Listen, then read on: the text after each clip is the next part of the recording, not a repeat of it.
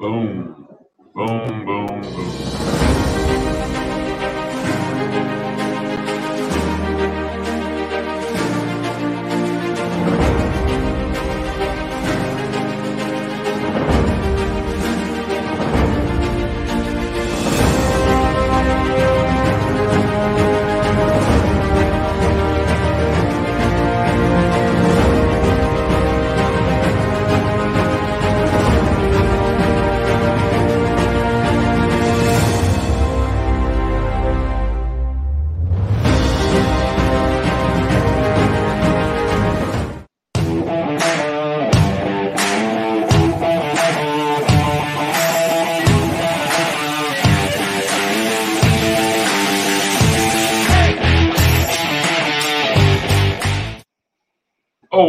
We're back here at the Web Boxing 101. I do apologize, man.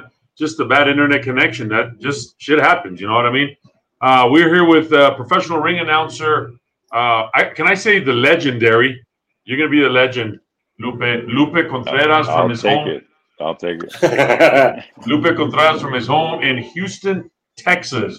And before we go any further, the videos and my graphics uh, is from my good friend Rafa. Rafa, le digo Rafa from Curitiba, Brazil. You know that I go out there twice, try to get out there twice a year to visit my friends in Curitiba, uh, São Paulo, uh, Santa Catarina, uh, Lages, uh, just great people in uh, uh, the great uh, South America over there in Brazil. Beautiful land, beautiful people. So I just want to give a shout out to all my graphics, my banners come from over there. So we're also with Herman, the Hitman, former professional fighter. Uh, Herman Delgado, welcome to the show once again, Herman.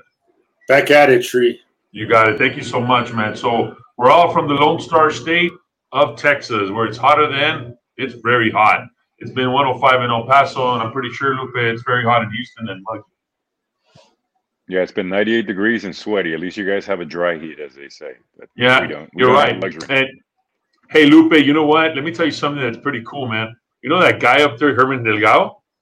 He was on the Yes, honor sir. guard of the on the honor guard in I don't know what year Herman's gonna explain, and you were the ring announcer. How long was that, Herman? And you got a picture, and it's Lupe here in El Paso. It was, I think, 2004, man. And I was with a U.S. it Navy at- color at guard. UTEP? yes, sir. Oh, okay. At the Don Haskins Wow. Center. Yeah. I need. I need to get a look at that picture. That was a. That was a few gray hairs ago. Yeah. Hey, uh, You look- maybe you look the can same. send it. Well, I must. I must have been a very uh, broke down 34 year old then at the time. hey, maybe you can send it to him, Herman. yeah, I, I sure will. I'll. I'll You, get you don't have it right there on your phone. Put it on the on the, on the camera. Maybe you can see it. No, I don't have it on on a. I have it in my files. Hey, hey, Lupe. So, uh, do you frequently? I mean, do you come to El Paso? Just, I mean, for anything, or just how many times you been to El Paso? Uh, I've been there quite a few times. I would say somewhere between 15 and 20 times, I would imagine. Was We- it just for done quite a few boxing? shows there in El Paso. Yeah, for boxing. I've done a couple of MMA shows there as well. But uh, it used to be, we used to do a series called the Texas Title Belt. And uh, El Paso, Las Cruces was a, was a frequent stop there on the tour. Yeah, that's the Wow. one. That, I think that's the one. How old were you, Herman? You, you look pretty young in that picture. Oh no, I wasn't that young. 2004. I was uh 40 years old. You're man, you're young. We were in the same boat, Herman. We were in the same boat.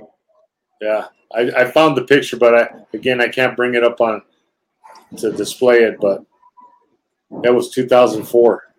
It was 2000. Yeah, I'd love to get a look at it. Yeah, There, I mean, and, and you know what? I mean, there's a lot of history here. Like, you know, El Paso has a lot of history, Lupe. You know, Texas Western 1966. So I guess we're proud of our city too, man. When when people like you, Lupe, come in town, you know, speaking of people and celebrities coming in town, it's fight week in El Paso, Lupe. It's the Jaime Munguia fight. And I thought this fight was never going to happen. Yeah, you know, El Paso's always been a great fight town. I think one of the greatest injustices in boxing was when uh, you guys were supposed to have Castillo Corrales 3 there yep. in El Paso, and and it died on the on the scales. It, it never happened. Yep. Uh, never happened. The show was almost either was sold out or close to being sold out. It was sold and, out, uh, and and it just never came to be. So yeah, you guys always been tremendous. Um, whether it be from from El Paso or whether it be you know Juarez, you always have so many great fighters that uh, that always put up a great show. Uh, yeah, Mickey you know, Roman, you know, one of the one of the legends from Juarez who put on some great Yeah. shows there in El Paso. Yeah, and you know what? We just talked to Tony Weeks on the podcast. That was our last guest, or two two guests ago, and we talked about the you know Tony Weeks. eh, You know, we had to tell him about the Chico Corrales right Castillo fight uh, when he stopped the fight. It, what a fight! And you know, man, it, it was great talking to Tony Weeks about that great fight, and we talked about that out and fell on the scales here in El Paso. But and then, of course, uh, Diego Corrales uh, passed. You know, and that was unfortunate uh, to see him go. Yeah, it's still it's still in my opinion the greatest fight I've ever seen. Me too. You know, despite you know him spitting the mouthpiece, and we talked about that, and Tony said, you know what, it was a blur when he went ahead and stopped the fight. People say that it was too early, but then people say it was not. And I guess Tony Weeks, he said it right. Hey, I'm here to protect the fighter. Number one job, nothing else. Right, Herman? That's right. And he did a good, he did a hell of a job. He did a hell of a job, man. Um, Lupe, so uh, man, you've been to whenever you come to El Paso, Lupe, please visit us, man. All right, I'll, Please I'll make sure to visit. do that. please, man, Warriors Edge Boxing. Um, have you have you uh, have you had Chico's Tacos here? Repeat that. Chico's Tacos. You been to Chico's Tacos here? I have not had Chico's tacos. I, I try to avoid tacos because it tends to make the tuxedos very tight on the very next day. Um, so you know, and it can it can get kind of expensive switching wardrobes or, or going to the tailor. So I try to avoid the tacos every, but uh, but I'm sure I uh, on one of these cheat days I'll try and, and stop by and have one. Yeah. All right. So you're you're you're a you're a gym rat. Yes. I, I'm not. I wouldn't call myself a gym rat. I just try. I just know that there's certain foods that uh, that have a tendency to, uh, you know, you know, being Mexican, I have that that mariachi gene in me. And if you've seen mariachis, there's no such thing as a skinny mariachi. You know, they're all a little bit on the chunky side. So I I know my weaknesses and, and I try to stay away from them. Wow. That's why- you, go ahead. That's Herman. why there's not many. That's why there's not many heavyweight boxers who either That's fight true. or wear That's true. mariachis. One of those are the only two options. One of the, one of the two. Well, I mean, we saw Andy Ruiz, and he, he had a mariachi body. Yeah. Yeah, yeah. He, he did pretty well for himself. Good old Andy. He he did, man. He did. Hey, Lupe. So, uh, were you a boxing fan growing up? I was, you know, like everybody else. It was it was something that it's part of the culture. Uh, you know, being being Mexican, being Latino, it's you know, fighting is one of the things we just happen to do well. Uh, I think all of us as kids, I, I always joke around that that every every Mexican kid has an amateur boxing record, and it usually took place at somebody's piñata where you put on some boxing gloves and, and we just kind of go at it there for for a couple of rounds, and um, you had a little bit of experience. But yeah, growing up, I would watch it quite a bit. I, I didn't become a, a huge boxing fan up until I was probably in my in my late teenage years. There was a series called USA Tuesday Night Fights, which would air on on the USA Network, and that was the one where I really really became a fan. It it brought guys up like uh, you know Fernando Vargas, uh, Roy Jones Jr. made a name for himself on there. Riddick Bowe, some many great names came through there, and that was really the series where I really got a a, a knowledge of the sport and and uh, and a great love for it as well. Is that what got you going into the announcing scene? No, announcing really was was never a goal of mine. It was it was something that just kind of came by accident. Um, I had begun. I have a radio a radio background. I did radio for about ten years prior to uh, to going into a announcing. I worked in Tejano music. You know, did the whole you know Selena, La Mafia, Bronco, all that stuff. And um, and at the time, I was also training at a Muay Thai gym. And the trainer, who was who was uh, the head of the gym, was putting on some fights. And he asked me. He said, "Hey, would you like to be the ring announcer?" And I said, "Yeah, you know, I'll I'll give it a shot." So I did two shows for him, and then at one of those shows, they happened to take a picture of me in the ring. Uh, and then one day I stumbled upon a, a contest that Univision was having, which was called La Voz del Box, or the Voice of Boxing. And uh, they said, if you want to be the next voice of boxing, check out this show. Send in your info. So I did that, and that picture they took of me in the ring was the picture I sent in. And I was fortunate enough to to win the contest. I thought it would be a, a matter of, you know, they were going to give me a videotape and a T-shirt and a commemorative picture and say, hey, hope you had a good time. We'll see you. But um, it just kind of snowballed from there. I started working with Top Rank, and uh, opportunities started to arise. Uh, there was one case where where I think Michael Buffer couldn't do a show, so they said, "Hey, you're the next guy up. Give it a shot." You know, of course, you're terrified, but but it's not a it's not a uh, a profession where you say no. When they give you a shot, you take it. It's a lot like I always I've always compared it to to being like a backup quarterback on a on a football team. You never know when when the quarterback's going to get hurt. You may be holding the clipboard, but the next play, put on your helmet, you warm up, and you're in the game. And that's exactly what happened. Hey, Lupe, but I mean, I just can't. I'm sorry, Herman. I, I just I can said I- imagine.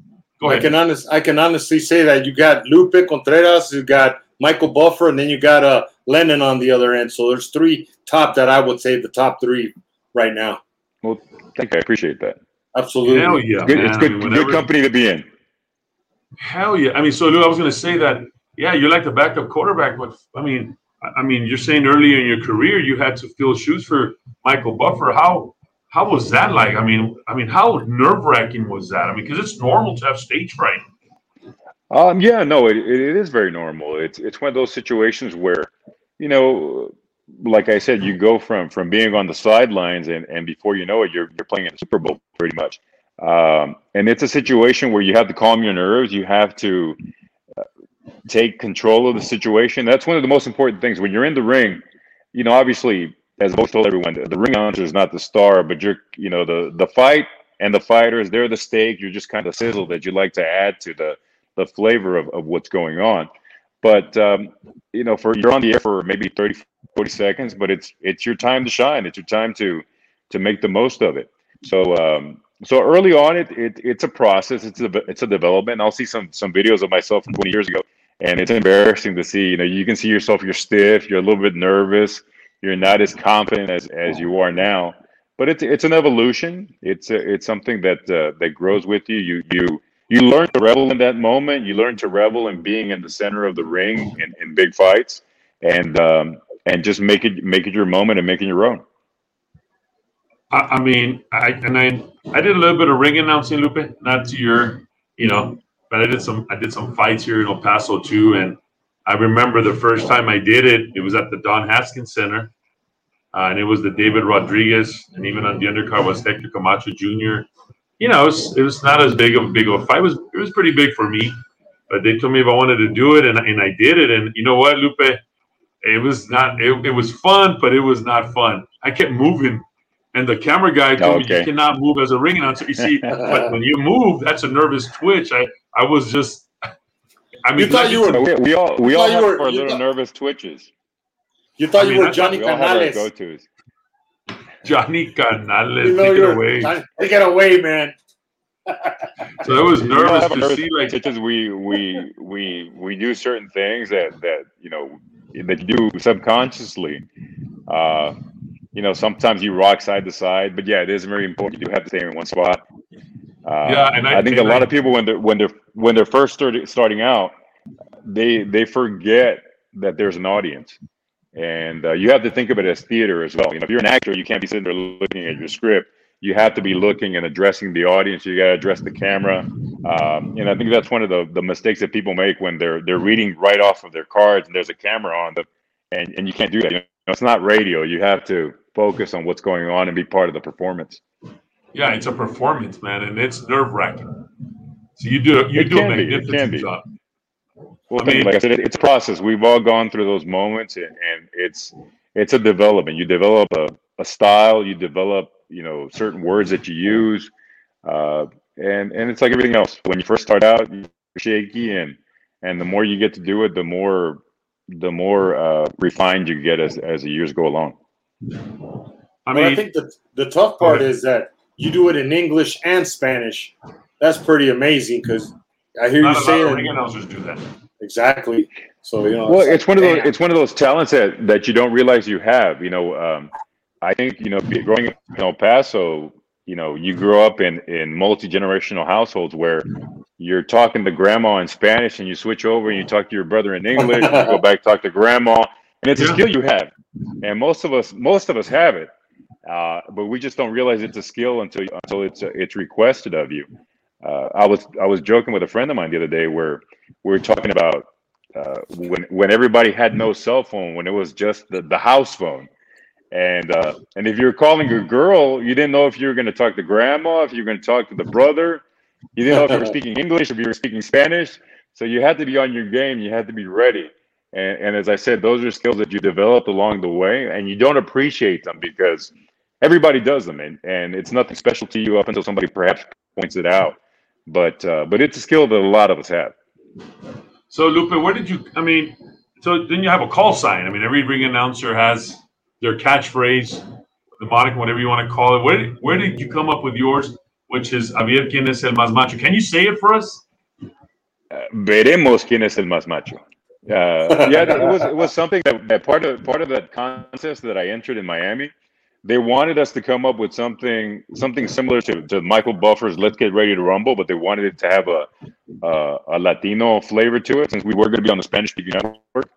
Um, and on the way there, I had absolutely nothing going for me, and I was looking out the window, and it Oh just kind of came to mind. You know, it was something that. Um, that kind of you know came into my head. And i was like i've got nothing else. I'm just going to go with this. And uh and i you know i, I went with it. And uh it worked for me. You know, it worked a lot. It worked very well with the spanish audience especially being on on univision. And uh and what's funny is uh you know a lot of guys they they don't know your name per se but they'll see- you know they like you're the the mas macho guy or you're you know the the ring announcer guy who says mas macho so they they associate the phrase before they even you know know your name perhaps so it's uh it's been something that's worked well for me I mean, and Lupe, you've also done cards that are not even in the, in the United States, correct? And you say oh yeah that. we've I traveled mean, all over we travel all over Yeah. the world uh you know we've uh i've done shows in china i've done shows in ireland uh peru panama uh, and uh, and yeah, they it- it's it's interesting to see. What, what's really interesting is where where people from countries you've never been to, they've seen shows there. You know the way the way boxing shows are set up, they get they get packaged so many different ways. Where they'll they'll sell the video to Kazakhstan, and then someone in Kazakhstan will do the play by play. And you'll have someone from Kazakhstan in Las Vegas say, "Hey, I watch you on Channel Seven in Kazakhstan," and you're like, "Wow, I didn't even realize I didn't even realize we were in Kazakhstan. So it's always So, I interesting mean- to see to see those people who who watch those shows. Yeah, and then you're like you say, I you know that phrase, the saying is re- is like recognized worldwide, right? Do they ever come and tell you what does that mean? Uh, yeah, a lot of people ask me. You know, uh, most people associate the word macho with uh, with the uh, the Village People song "Macho Man." You know, Like, yeah, so it's- or they or they think of uh, Hector Macho. Macho Camacho. Yeah, and they ask me what it means, and I say, you know, it, it's just basically, you know, who you- you're a manly guy. You're who's who's the toughest guy in the ring. That's what it's about. You know, we're going to find out who's who's the real badass in in this ring, and uh, they're like, oh, okay, now now I get it. Uh, and like I said, it's it's a it's a tacky, corny little thing, but but if people remember it, it works. So, so Lupe, um, what did you do when? So, how did you spend? So, is that all you do? You do ring announcing? Is that all you do, Lupe? Yeah, You have- uh, I have I have the, the luxury of being a, a full time you know ring announcer. Um, I have a pretty busy schedule. Uh, tomorrow I leave for Miami. I'll be doing the show there at Univision with uh, Combate Global. We were supposed to have two shows. I was also going to be doing the the Triller event with uh, Kambosos and and Teofimo Lopez, but unfortunately that that was canceled. And yeah, I just I just got back from Los Mochis, Sinaloa. We had two events Yeah. out there with Jones Jr. Uh, uh, and yeah, fortunately things are, are coming back to life and the phone is ringing. And as a matter of fact, I've, I've been having to turn down shows as opposed to to not having any shows like we did in the in the past uh, in the past few months. So I've been fortunate in that regard. Yeah, I've been fortunate in that regard that uh, you know I'm well established. I have a good reputation working with many of these different promoters, and uh, and I'm an easy guy to work with. So it uh, it works out well. That is awesome, man. So, did you do? Did you when COVID hit? I mean, what did you do with your with your time? I mean, there was what are your hobbies? I mean, there was no boxing. Yeah, it was a lot of like a lot of sitting in the in the hammock in the backyard and listening to podcasts and uh, a lot of Hey, well, a lot of. Netflixing and a lot of Netflix and chilling, as they say. So So, what there else? really wasn't a whole lot to do. What else do you do besides ring announcing? What is what do you like outside of the boxing world? What what is it that you do? I'm- Do you like car racing? Do you like other sports? I'm pretty mellow and boring, man. To be to be honest with you, uh, I enjoy exercising. Before I talk to you guys, I just went out on a run. Um, I enjoy. I'm really a homebody. I really enjoy being home. Uh, you know, you travel so much that when you get time to to spend at home, you really you really cherish it.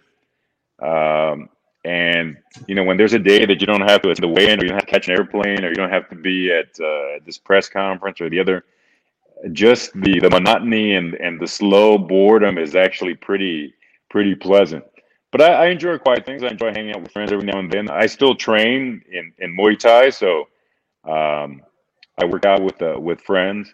One of my good friends is uh, Raul Marquez from uh, from Showtime, and he has a gym not too far from my house. So uh, I'll do the occasional sparring. Well, basically, wow. I'm, I'm, a heavy bag that gets beat up, but uh, but uh, yeah, I enjoy. Yeah, where's Lupe well. coming over for the sparring? Yeah, exactly. I'm a I'm I'm the the heavy bag that talks smack at the same time. So. oh shit! hey, well, I bet you you're the best talks. You're the one that talks the best smack because of your voice. I'm I'm really good at talking smack. I can come up with some really good, interesting put downs while while we're sparring. So if if I hey, can't Lupe. if I can't if I can't hurt you with this, I'll hurt you with this. Yeah, right. Lupe, how old are you, man? I'm 50. I'm wow. 50 years old. Yeah, I know. I every time I. You're the youngster like, tree. Wow. Oh man, you're the kid. I'm gonna. I'm, gonna, I'm gonna be 47 this Friday. yeah, no, uh, the the odometer's gone over on me already. So you know, it's the warranty ran out a long time ago. you have any kids, Lupe? I don't, man. I'm the the only guy in my family. I have I've never been married, and I don't have any kids. Well, so it's been a, a, very a very tranquil life. That's why that's why you don't see anything broken in my house is because I have no kids. so are you are you just are you just are you a lifelong Houston? You've always been in I was born I was born in Mexico actually. I was born in Reynosa, Tamaulipas, which is right on the border with uh, like McAllen area. Yeah. But I've lived here the majority of my life and yeah, it's always been it's always been home. That's cool, man. Uh, let me let's go let's go to the people that are uh, Lou Anello from Pound for Pound. Uh, says, "What's up, Lupe? I hope you're doing well." Uh, Lou Anello uh, is a gym owner here in El Paso. They used to have the gym, and he's back at it.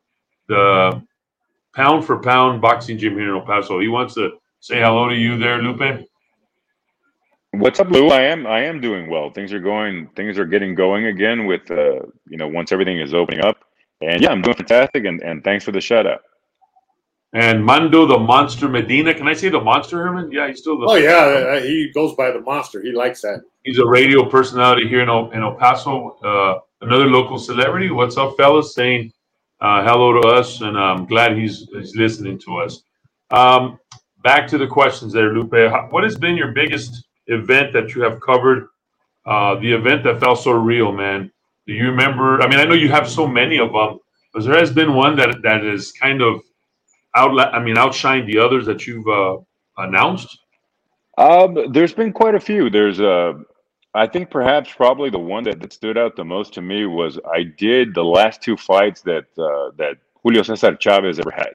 Uh, I did one in L.A. where he fought uh, Ivan Robinson, and I did the last one where he fought. Um, I'm, I'm trying to remember the uh, his his opponent uh, slips my mind. Um, but yeah, he fought he fought in Phoenix as well.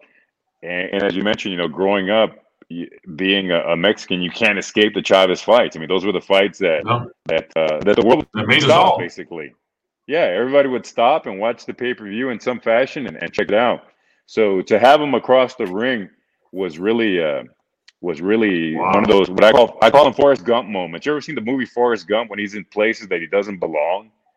You know, he's with he's with presidents. He's you know yeah. at Woodstock or wherever it might be. So you kind of get that feeling. You're like, wow, I need to think myself that I'm actually here. And actually, another one was in El Paso. I did a fight with. Uh, uh, growing up, I was a huge Evander Holyfield fan, and uh, he had a fight with uh, with Lou Savarese there in El Paso that I did. Yep. Oh, yeah. And it was a, it was a fantastic fight where he he caught Savarese, I believe, in in the the final round, and uh, it was just a, a, massive shot. So they had those two guys. And recently, I did a I got the chance to to do a Pacquiao fight, the Pacquiao Bradley three, which was uh, which was great as well. And there have been some other fights at just some of the locations that we've gone to. As I mentioned to you, we got a chance to do fights in Hong Kong, fights in in Shanghai, Macau, Ireland. So, you know, I'm I'm a kid that uh, you know, like like most uh, you know most Mexican kids grew up in the inner city, didn't have a lot of luxuries, uh, and um, you know, when it came time to go on vacation, you you just kind of went to go visit family. You never went to Disney World. You never went to all these fancy places. And I was guy I, I never got on a plane until I was like 25, 26 years old, and I had the luxury of you know flying across the world now and you know, I've, I've got over a million and something miles uh, on airlines now. It's really, it's really one of those things that you that you really appreciate once you get things going. And Lupe, wow. for for for your shows, do you prepare before it, or do you just shoot from the hip when you're in there? Well, I do some preparation. I, I obviously get the information that I need. Uh, there, there's what's called a bout sheet, which has all the data from the from the fighters, their information. And I like to make it a point too before the fights. I get there early and I go into the locker rooms and I talk individually with each fighter. I want to make sure that I'm one I'm, that I'm pronouncing their name correctly because, yeah, as I mentioned, they they are the show. They're the they're the guys that people are there to see, and you want to give them their their proper moment, their proper intro. Uh, oftentimes, the the bout sheet will say they'll say maybe the city where they're training from, but they're really from somewhere else. You know, they may be fighting out of Las Vegas, but the guy is from, you know, Huatabampo, Sonora, and he wants people to know that that's where he's from. So you go up to him and you ask him where he's from, what city, what neighborhood. You know, sometimes it's a little bit in Mexico that they they want to make sure that that it gets mentioned. So because they're yeah. especially now with the internet, you know, uh, with uh, with some of the fights that we do, even though it's not transmitted on TV, they're somewhere in in Sonora and a little ranchito on a, on a on a laptop, and they're watching the fight and yeah. uh, and you can imagine how excited right. they get to see their to see their fighter in Las Vegas, and they hear their small town mentioned on a uh, on you know whether it be TV or or on a streaming service. It gets people really excited, and it's their moment. And uh, and I go in there and I try to get correct pronunciations and just to make sure everything's ready. Um, make sure all the I got all the correct sponsors. One of the important things too is you know one night you may be on Univision, the next night you may be on Triller so you have to keep track of that as well. You know, you can't. Uh, as soon as the show's over, you do just this mental dump of information where you that that's over with. You forget that. Uh, you know, last night it was sponsored by by you know Tecate. Tonight might be sponsored by Monster Energy Drink. So all that information has to be you know put in the position. You got to be ready to go. I mean, people really, I mean, don't know what it takes or the behind the scenes to be in the ring announcer, right, Lupe? I well, mean, it, you know, I, it it certainly, as my friend says, it's not brain surgery, but it does require us, you know, a certain set of skills that that uh, uh, it's like everything else. You know, when you see when you see people who are who are skilled at it, who are professional at it, part of the part of the illusion is to making it look effortless and making it look easy. But uh, but you know, it, it's it's a it's a process. It's it's something that you that you you know, you you may see me sitting there ringside, but in my head, I'm going over and over the information. I'm I'm making sure I'm getting it correctly. I'm I'm getting everything in order, and um, and yeah, once um, the hardest part is the fact that there's no redos. Everything is live. Live, so like you get one chance to do it, and, and one chance, and that's it. So, uh, so even if you if you mess up and you stumble, you have to have the ability to recover and recover quickly. Yeah, of course. And I think, and I think most importantly is the voice because if I was sitting in a room and there's 30 of us and you said something, I'm sure 30 heads would turn back and say, "Oh shit, that's Lupe Contreras." Immediately. Well, I mean, it, it, it's one of the it's one of those things too where um, uh, it, it it's kind of it's kind of interesting because last night, yesterday, as a matter of fact, there's a there's a house next door to me that's vacant, and um, they had these guys that were they're getting the house ready for sale, and uh, you know they're Latinos. You when you watch boxing, you know who your audience is. You know, if you go to if you go to a Home Depot or if you go to a flea market, if you go to a construction site, you know those guys are, are big boxing fans. Um, so the two the guys were all the guys were all Latinos working out in the in the yard, and the guy says, "Hey, can I can I ask you a quick question?" I said, "Yeah, yeah, sure." I was going out to my car to actually fetch some uh, some a big case of water that I had bought at Walmart earlier, and he says, he goes, "You look a lot like that ring announcer guy." He goes, "Are, are you the ring announcer guy?" And I said, "I said, yeah." Well, actually, before he said he, he started doing the whole the whole boxing thing, he goes, "Are you the you know this guy?" And I said, "Yeah, you know that that that's who who uh, who I am." And they're always surprised because they're like, "Yeah, we thought it was you, but we hadn't heard you say anything," or You know, like like you said earlier, they they they expect you to see to see you in a tuxedo, and if you're not in the tuxedo, a lot of people perhaps are like, I know that guy from somewhere, but I'm not quite sure where he's from. So um, so you you get a lot of that, and yeah, once you start talking, um, you know, I, I was going through a drive-through the other day, and the girl goes, she goes, you're, she says, you're a radio guy, aren't you? And I said, well, I used to be. so, uh, so yeah, so people people pick up on those types of things. Oh, Hey, me you have know- that two Whataburgers and I Yeah. would Yeah, have said exactly. ma- macho. Yeah, but Hey, Lupe, I know you around, mentioned- she's like, you're a radio guy. Yeah, radio guy. I know you mentioned it's not brain surgery, but you know what? When you're reading off the card, sometimes I see you, you don't even look down on it. You really got to memorize like all the belts. Uh, you know, it, I mean, you, it takes a lot of memorizing the card because I see you, and sometimes you don't even look down. I mean, you, do a magnificent job, right? It's like you said, it takes a skill Yeah, set. it, it's a skill set. You know, you you uh, as I mentioned to you before, one when when some announcers are first starting out, one of the biggest mistakes they make is they they're looking directly at the card, and you know they forget that there's, you know, even though you may be in front of you know ten thousand people, there's you know a million people watching you on camera, so you have to play to that audience. Um, and yeah, it, it's part of it. You have to you have to you know memorize some of those names um, memorize the sponsors, memorize you know everyone that's that's part of the show. And, and as you mentioned earlier, it- it's a performance. You have to perform. Yeah. You have to be. You have to be. You're on stage, and uh, you know uh, I, I think often people. Uh, uh, one thing that I always get from people is they they say you're very different outside the ring than you are in the ring, and you know. I think a lot of people sometimes make the mistake they think what you do is who you are, and uh, and they say you seem so serious in the ring. It's like, well, that's that's that's what they that's what they want. That's what they want to see. So you you give them that. Uh, but it's a lot like like being uh, uh, like playing a role in in a play. You know, if you're if you're played to play the bad guy, you're, you're just the bad guy in that moment. If you're played to be serious, you're the guy who's who's who's serious in that moment. And um, and that's what you have to deliver to the promoter. And and you're the the most important thing you have to remember is you are the the face of the promotion at that, that particular moment and it's your responsibility and it's your job to to showcase them in the best light possible. Wow. Hey, uh, hey, Lupe, I got a, a good friend of mine here in El Paso. Does a lot of uh, he does a lot of wrestling, and he's tall. He's a good ring announcer. Um, and I told him that I was going to have you on my podcast, and he was like, "You got to be kidding me! That guy's been my idol. That's why I'm doing this." He's done a couple of amateur Wow. shows. Hopefully, he gets a shot. His name is Aldo Montes. So, and he just wrote to me and he says, "Saludos, Lupe. Always enjoy listening to you and all your stories." the best translator ever, my idol. So can you give him a shout out there? Yeah, man, I appreciate those kind words, uh, Aldo. It's it's uh, it's nice to to know that uh, that other people are watching. Sometimes I think my mom's the only one watching the shows. You know, uh, she's she's my most faithful faithful viewer.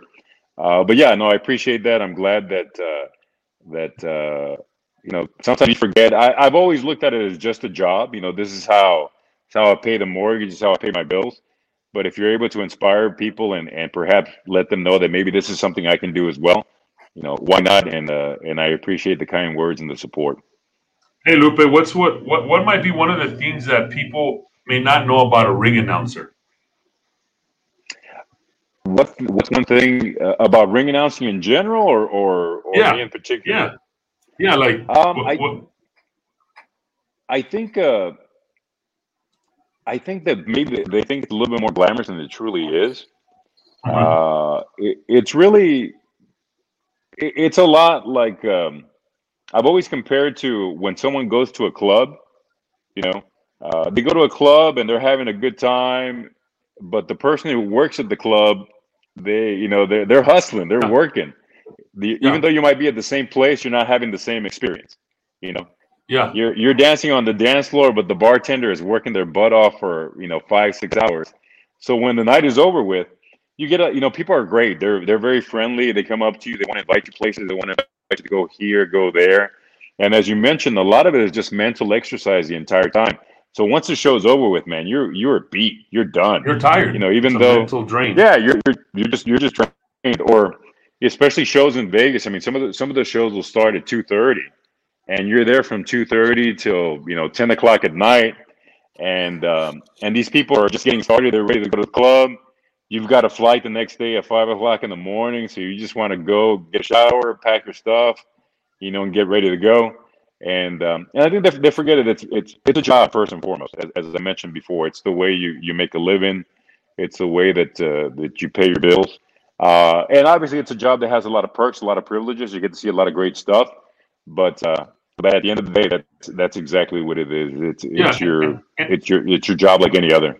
And then Lupe, also did- you mentioned it's a mental drain, but also it's physically uh, exhausting because you got to get in and out of the ring if you do a, a, a- you know what I mean. You got to get in and out of the ring, in and out of the ring all the time. So it's also um, uh, it's demanding physically, right? Uh, it has its moments, you know. Uh, uh, as I mentioned to you before, we did a show this weekend in, in Los Mochis, and it was uh it was an old fashioned Mexican arena where there was no AC whatsoever. So it was about Oh, it was it was about 98 degrees outside, so it was about maybe 105 inside of, of the arena as well. So yeah, that, so that was that was a little bit uncomfortable. It was a little bit taxing physically, but but as I mentioned, it's something that you got to suck it up. And when the camera comes on, whether you're you know you're sw- completely drenched in sweat from your neck down, you you go for it and and try to give your best effort possible. So, I mean, Aldo's watching. So, what advice, like Aldo, would you give him uh, to any upcoming ring announcer uh, getting started? I think the first the first thing is, is to take as many opportunities as possible. Um the the one thing that always that always uh, throws me for a loop when people ask me how to how to get they don't ask how to get started. They ask me how do I get on HBO? How do I get on ESPN? And they forget that that's that's the payoff of years and years of work. You know, as, as Yeah. I mentioned before, uh, I've been doing this for for 20 years, and there's still two guys that are way ahead of me. You know, you got Michael Buffer, you got Jimmy Lennon. You know, they're they're very well established. They do Showtime, they do the big pay per view fights, and um, and they're the people that that people expect to see in those big showcase moments. So it it's still a long road. Even though you even though you're well established, you can make a living at it.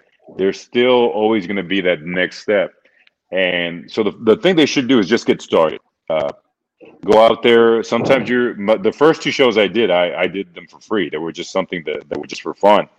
Um, and basically get as many reps out there as possible. Do as many shows as you can. Uh, try to. I think the worst mistake that a lot of guys do is they try to emulate other announcers. And Yeah. you should try to get you should try to get your own style. Uh, we all steal from everybody. I mean, we've all been influenced by Michael. We've all been influenced by Jimmy. But at the same time, you don't want to do the exact same thing that they're doing, because um, you know you want to. As I said, no one's ever become famous becoming a, a Michael Jackson impersonator, or no one's become famous being an Elvis impersonator. They all think of they think of Elvis. They think of Michael Jackson. They don't Yeah. think of the guy doing the impersonations. So just develop your own Yeah. style. Get as many get as many gigs as you possibly can, and um, and you never know. You know, contact contact promoters, contact uh, some of the regional shows that are going on, some of the amateur shows. But I think a lot of guys want to skip. They want to skip steps. They want to get to ESPN. They want to get to HBO, and you know that's like almost like being a boxer and you know having one fight and you already want to be fighting you know Lomachenko you want to be fighting you know uh, some of the top guys out there. It just doesn't work that way. I tell my fighters that all the time. They, I watch them in the ring, shadow boxing. I say, "There's already a Mayweather. Be yourself. There's already one Mayweather. You don't have to." Yeah, exactly, exactly. Do and your own and style. also remember that that Mayweather can do certain things that you can't because he has the Exactly. speed, he has the skill, he honed it.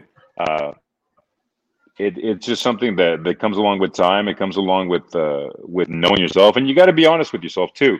There's you know, there's only a handful of guys who can do it who, who do it professionally. There's a lot of guys who do ring announcing part time, and you have to be honest with yourself as far as how far can I take this? How far am I willing to go?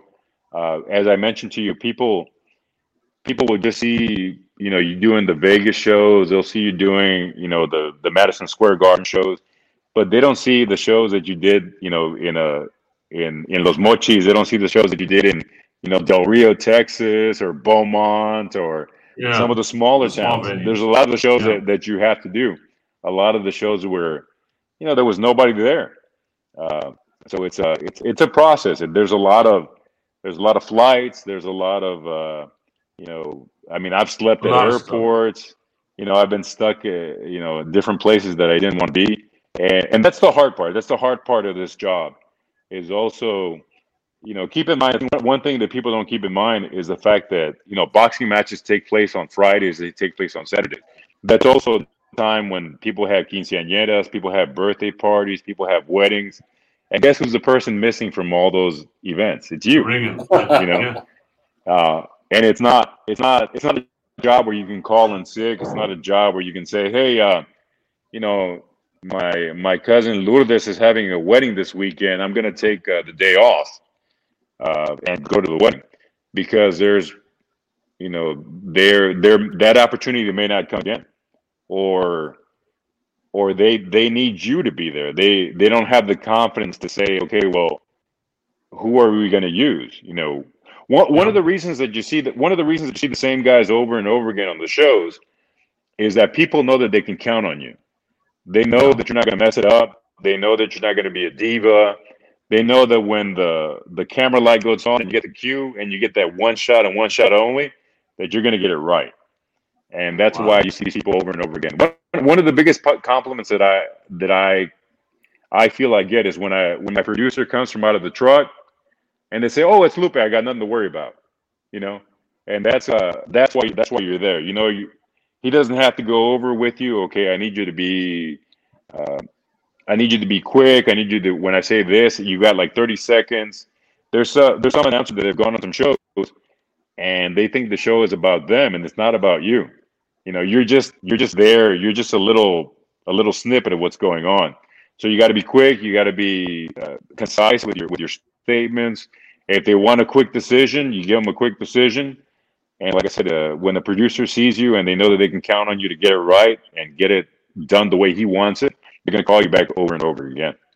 What great advice, Lupe. You know, in, in, in the past, I think in the last four years or five, we've seen, or less, I've seen more ring announcers uh, that I had never seen before. I mean, they're coming out. I mean, DAZN, uh, I mean, the zone has just exploded worldwide because of the streaming and I think I've seen more announcers. Am I correct? There's more more people out there that I've seen that I can't even tell you their names, but there's more people out there. We usually just see two or three. Now there's more people out in the market. I think.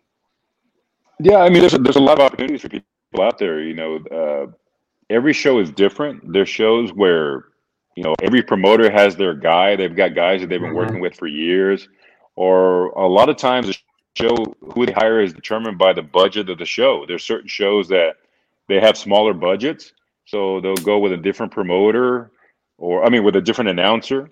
Um, there's some shows where, like I said, everybody else was busy, so they they had to go with a with a guy that uh, the backup quarterback perhaps was available. Yeah, like I said, you know, I, and I and it, that's not a put that that's not a that's not a put down to anyone. It's just like I mean, I've been in that position as well when you know Michael has been in, in Europe doing a show, they'll be like, "Hey, Lupe, you're going to be doing the, the HBO show this week." Damn, so it's just it's just part it's just part of the business, you know, and that's happened with a lot of people where, you know, either either you know the, their budgets are smaller, so they had to go with someone that that fit the budget, or maybe the person was just not available and they had to find a, a guy that they could put in that position. But yeah, there's there, wow. there's tons of opportunities out there, and um, and yeah, you just got to be ready to go when that call comes. Well, Lupe, I know you got a, a plane to catch tomorrow, and, and we don't want to keep more of your time. It's been a pleasure to have you. But you know what, folks? We're on the Web Boxing Podcast 101 with uh, professional ring announcer La Voz del Box, Lupe Contreras, folks. That's right. He's at the Web Boxing 101 podcast. And we are ready to play rapid fire with Lupe. Lupe, so some rapid questions. You ready to play rapid fire with us? I'm ready. All right, Lupe. Uh, number one, favorite. I, this is going to be easy. I think you told us. Favorite Mexican boxer of all time. Favorite Mexican boxer of all time. Believe it or not, mine was Erik Morales. Oh shit, Erik Morales. yeah. He's going to be in town this week. Uh, oh, is He's he? The okay. trainer of Jaime Munguia. Oh, that's right. Jaime that's right. He will be there. Yeah. I, I believe so. Do you prefer the handheld mic or the air mic that comes down from the oh, ceiling? The hand, the handheld mic, the the air mic looks great, but it's a pain in the butt. Why? it's a Why? it's a pain in the butt. You it, it, first of all, never, some, the guy always forgets to bring it down, or he always forgets to bring it up. and then you got you got to hold it here, and then you got to hold it at a weird angle. That the handheld might get better. Yeah, but you're right, huh? Jimmy Lennon Sr. was a master of that. He used to come down, right? That was awesome. But yeah, it looks it, good. look, it looks great. It looks great in pictures, but it's terrible. It's terrible. yeah. Uh, tuxedo or suit? Uh tuxedo. Wow. Bow tie or tie? Uh, the bow tie. Bow tie. A few years ago, I learned how to tie the bow myself, and you got to have the bow tie yourself. It can't be clip on. You know, Why? you got to you've got to tie it yourself. It looks more. It looks much nicer. It looks more more original, and can uh, and yeah. you got to put some effort into it. Yeah, I, I spent probably about twenty minutes on a YouTube video learning how to do it, and now now I Hell yeah, man. Hey, Lupe, um, what's your favorite color of tux- of suit or tuxedo you've worn? You know what? There was one tuxedo that um, I have two. There was one tuxedo that the show happened to land on Halloween, and I, w- I found a tuxedo jacket with a bunch of jack o' lanterns all over it, and I was Oh, like, if I can't, if I can't wear this tonight, when am I possibly going to wear this? Right. Right? Uh, so I, I put it on and it, and and it was one of the most fun fun nights I had in, the, in that particular tuxedo. And That I have an another one which uh, which um, I found by accident. And we do a lot of shows, you know, as you mentioned on on we'll do them on Veterans Day, we'll do them on military bases. So it's a tuxedo that has like a very subtle camouflage pattern on it. That if if you look at it straight on, it looks black, but if you turn sideways, you'll see the camo pattern and uh, it always catches people by surprise. And I wore that one at West Point that we did on the on the Ring City USA show, and everybody's like, "Oh man, that's camo," you know, but they wouldn't see it right away. They had it just kind of snuck up on you. So those are probably the two favorite ones I've got. And, and, and talking about having your own personality, your own style. That's awesome. Uh, Lupe, if you can change one thing about boxing, pro boxing, what would it be? I think I would like to see you, you have two two parts of pro boxing. You have the pro the sport, which I think the sport is great, and then you have the business of boxing, which is very different. Um, I understand why why it exists the way it is, you know, and and you know I've benefited a lot from the business of boxing, but uh, I would like to see perhaps promoters work a little bit better, closer together, not have as many rivalries. You always have that, that line, you know, the other side of the street, this promoter's with that promoter. Uh, and I think if, if you put some of these shows together, and make these big fights, everybody makes money and everybody's happy. Wow. Best television network for boxing. Uh, best television network for boxing. That's a tricky one. Um, you know what? Some of my favorite memories was was doing the the Univision shows on Solo Boxeo when it would air like at twelve o'clock in the afternoon on Sundays. We used to have massive ratings on the shows. Uh, yeah. It was basically it was basically when people would wake up on Sunday, there was nothing else going on. There was the only live sporting event, and uh, and it was like you know boxing for breakfast, so to speak. And uh, those memories were really great to be on there. But it, but there was nothing quite also like doing an HBO show. You know, when you did HBO, you knew that you were one. It was going to be a great fight.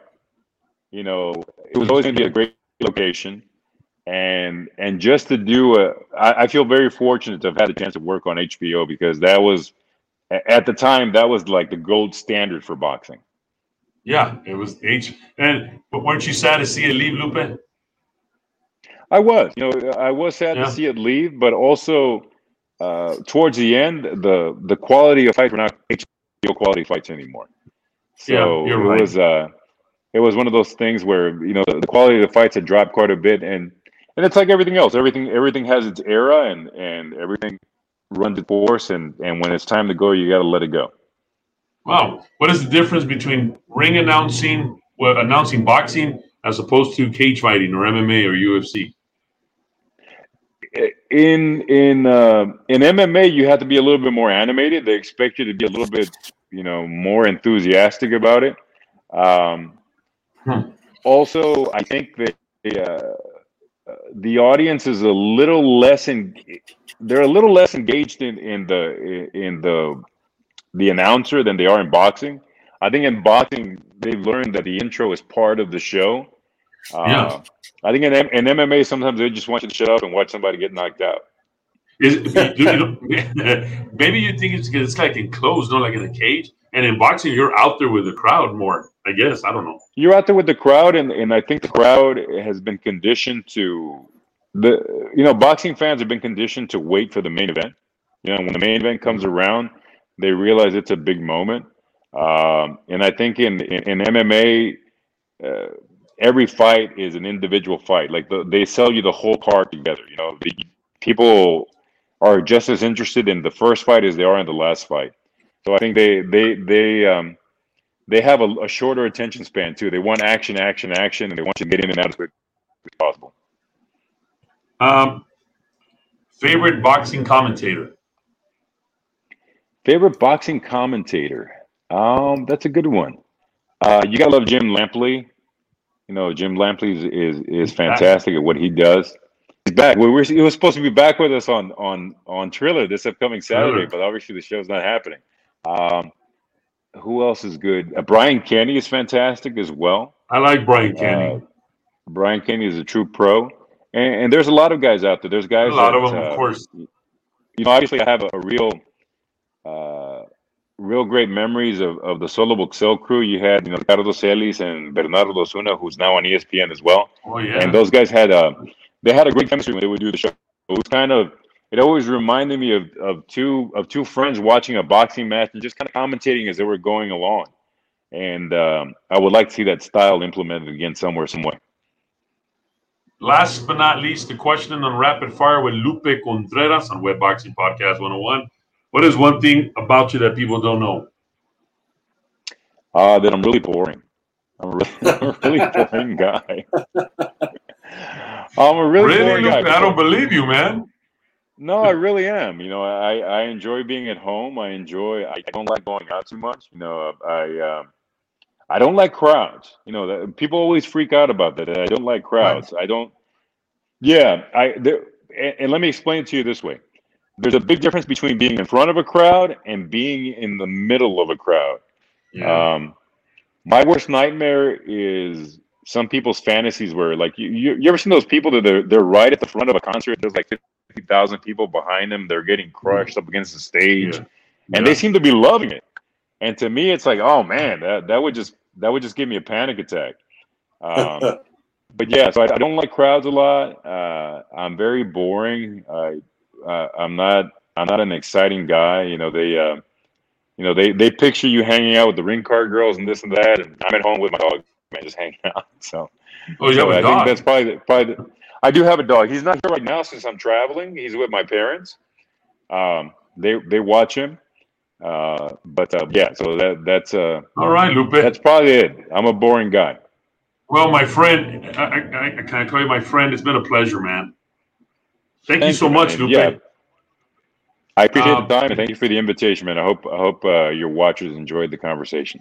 You got it, man. Can you just say a shout out to the Web Nation, please? Just hello yeah. to everybody from I appreciate you guys tuning in. You know, you guys, uh, as I've always said, this this sport would not exist without the boxing fans. I think boxing fans are some of the most dedicated people in all the sports. I've often said that you know the NFL has an entire network to itself. MLB has an entire network to itself. Even when there's no games going on, there's a network for those sports. And as a boxing fan, you have to work to be a boxing fan. You have to look up where where the fight's happening, when it's happening what channel it's going to be on. True. And people always seem to find a way to do that. And that takes dedication, that takes devotion, and and uh, as part of the sport, I appreciate the, the, effort that people that people put into it. Well, I mean, Herman, any last words for Lupe? No, I was just I was just gonna comment on. Uh, he said, you know, Raul Marquez, and uh, he was at my fight when I fought at the Astrodome back in. I'm looking at my poster, April twentieth, I think it was, oof, it's been so long, but he was sitting ringside when I was fighting uh, Ricky Action Jackson. And he would, I looked down at him and I'd be like, what round is it? Like, and he just kept going, you know, go, go. But yeah, I remember Raul Marquez for that. Great I'll. I'll tell him he said hello. He's a, he's a guy that there, there's some fights here in Houston this weekend. There's Charlo Montiel on Showtime. That's right. And, uh, and he'll be calling those fights on this on the Spanish uh, end of, of Showtime, and, right. uh, and his, I'm sure he'll be. Son, he, he remembers all the fights. He has a he has a fantastic memory of. He knows exactly who fought when, where they fought. He knows all his opponents. He knows all the shows, and uh, he has some great stories as well. Yeah, I fought on. It was on Telemundo. I remember that. And Raul Marquez, I always remember him. And his son fought here in El Paso. uh, He amateur did, yeah. Arturo. Yeah, Arturo, Yeah. yeah, he fought Good- good He fought, fighter. uh, he fought pro as well. He fought a, a show. Oh, really? at Don I- Haskins, yeah. He fought there as well. good good fighter. So, Lupe, we're gonna send you that picture if you don't mind. Um, we'll send you the picture where Yeah. Herman's at in the color guard uh, representing Yeah, our. email armed it to me. That I would, I would love to see that. You got it, Lupe. Well, man, Lupe, it's been a pleasure, my friend. Uh, you know what? I mean, in all honesty, have a uh, have a great evening. Safe travels, my friend, and we hope to see you soon on TV, so I can say I talked to that guy. I kind of know that guy up there. Lupe, God bless you, my friend, and uh, anything you do, put God first, man. I I really appreciate from the Yeah. bottom of my heart. You have a home here, my friend. Whenever you come to El Paso, mi casa es su casa, my friend. Really, man, from the bottom Thank of my you. heart. Thank you very much, and and uh, you know, for anybody watching, they can tune in uh, Friday night on Univision at midnight. It's Combate Global Latino MMA, and your friend Lupe will be in the center of the cage. So check it out. Thank Hell you, yeah. Lupe. All right. Thank you, God Lupe. bless Have a great. God bless you. Have a great weekend. Thank you. What a great guy, huh, Herman? Oh, that guy's awesome. I got to get a voice like that. Man, that guy would probably get like goes to the drive for free anything. Oh yeah, well, go to the club and hey, what's up, baby? A ver cuál es la más macha. That he, yeah, man. Nice guy, man. Nice guy. Nice guy, very nice guy. Really appreciate talking to the guy. Uh, Herman, we got a lot of fights coming up before we dismiss you guys. I know it's fight week in El Paso. You're going to be ringside, Herman. Jaime Munguia versus Szeremeta, 12 round for the middleweight. Taking And some it- shots, man. Right. And you know, let me tell you something. There's going to be a title fight. Ibeth Zamora versus Marlen Esparza. That's going to be for the WBC women's lightweight. So the WBC is going to be in the house. So that's going to be pretty cool to watch as well. I will be there as well. Uh, also, big fight weekend all over the place. Uh, Jalisco, Julio Chavez Jr. versus Anderson Silva.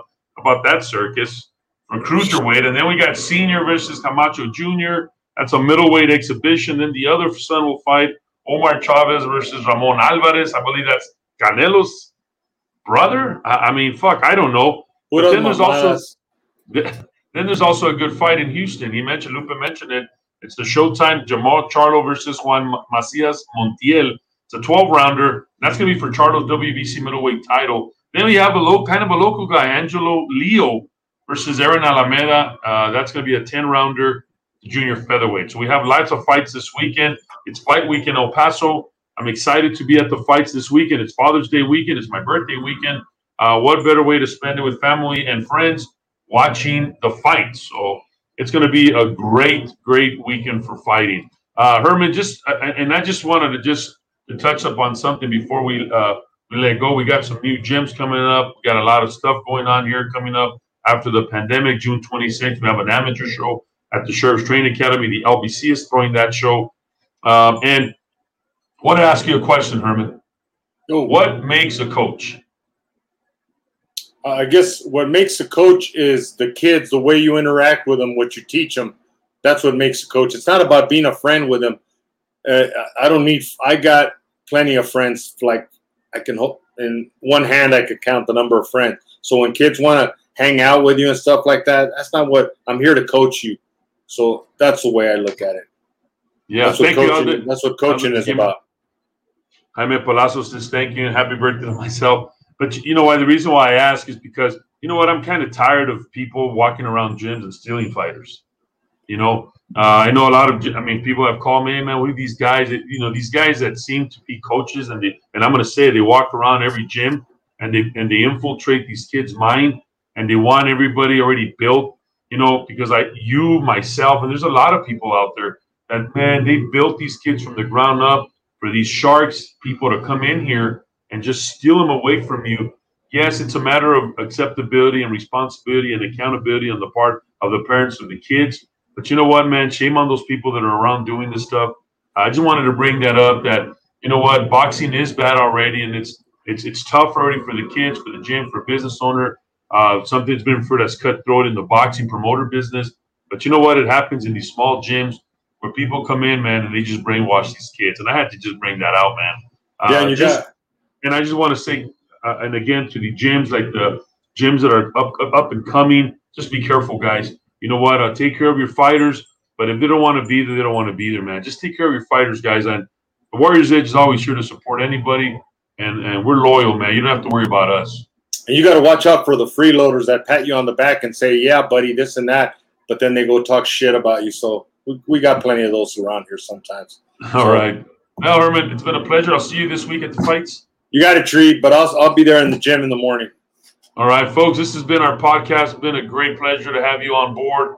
Everybody that tuned in, what a great guy, man. So, I mean, guys, I got a surprise for my next guest. Eh, I mean, we had Tony Weeks now, we had Isidro Castillo, now we have Lupe Contreras. We got some big guests coming up, folks. So, and I do apologize for that technical difficulty, but hey, folks, stay strong, man. And for all the fathers, happy Father's Day this weekend. Take care of yourself, man, and uh, have a great, great evening. This has been the podcast. Herman, Want to say happy pop? happy Father's Day, Herman. Yeah, thanks, big guy.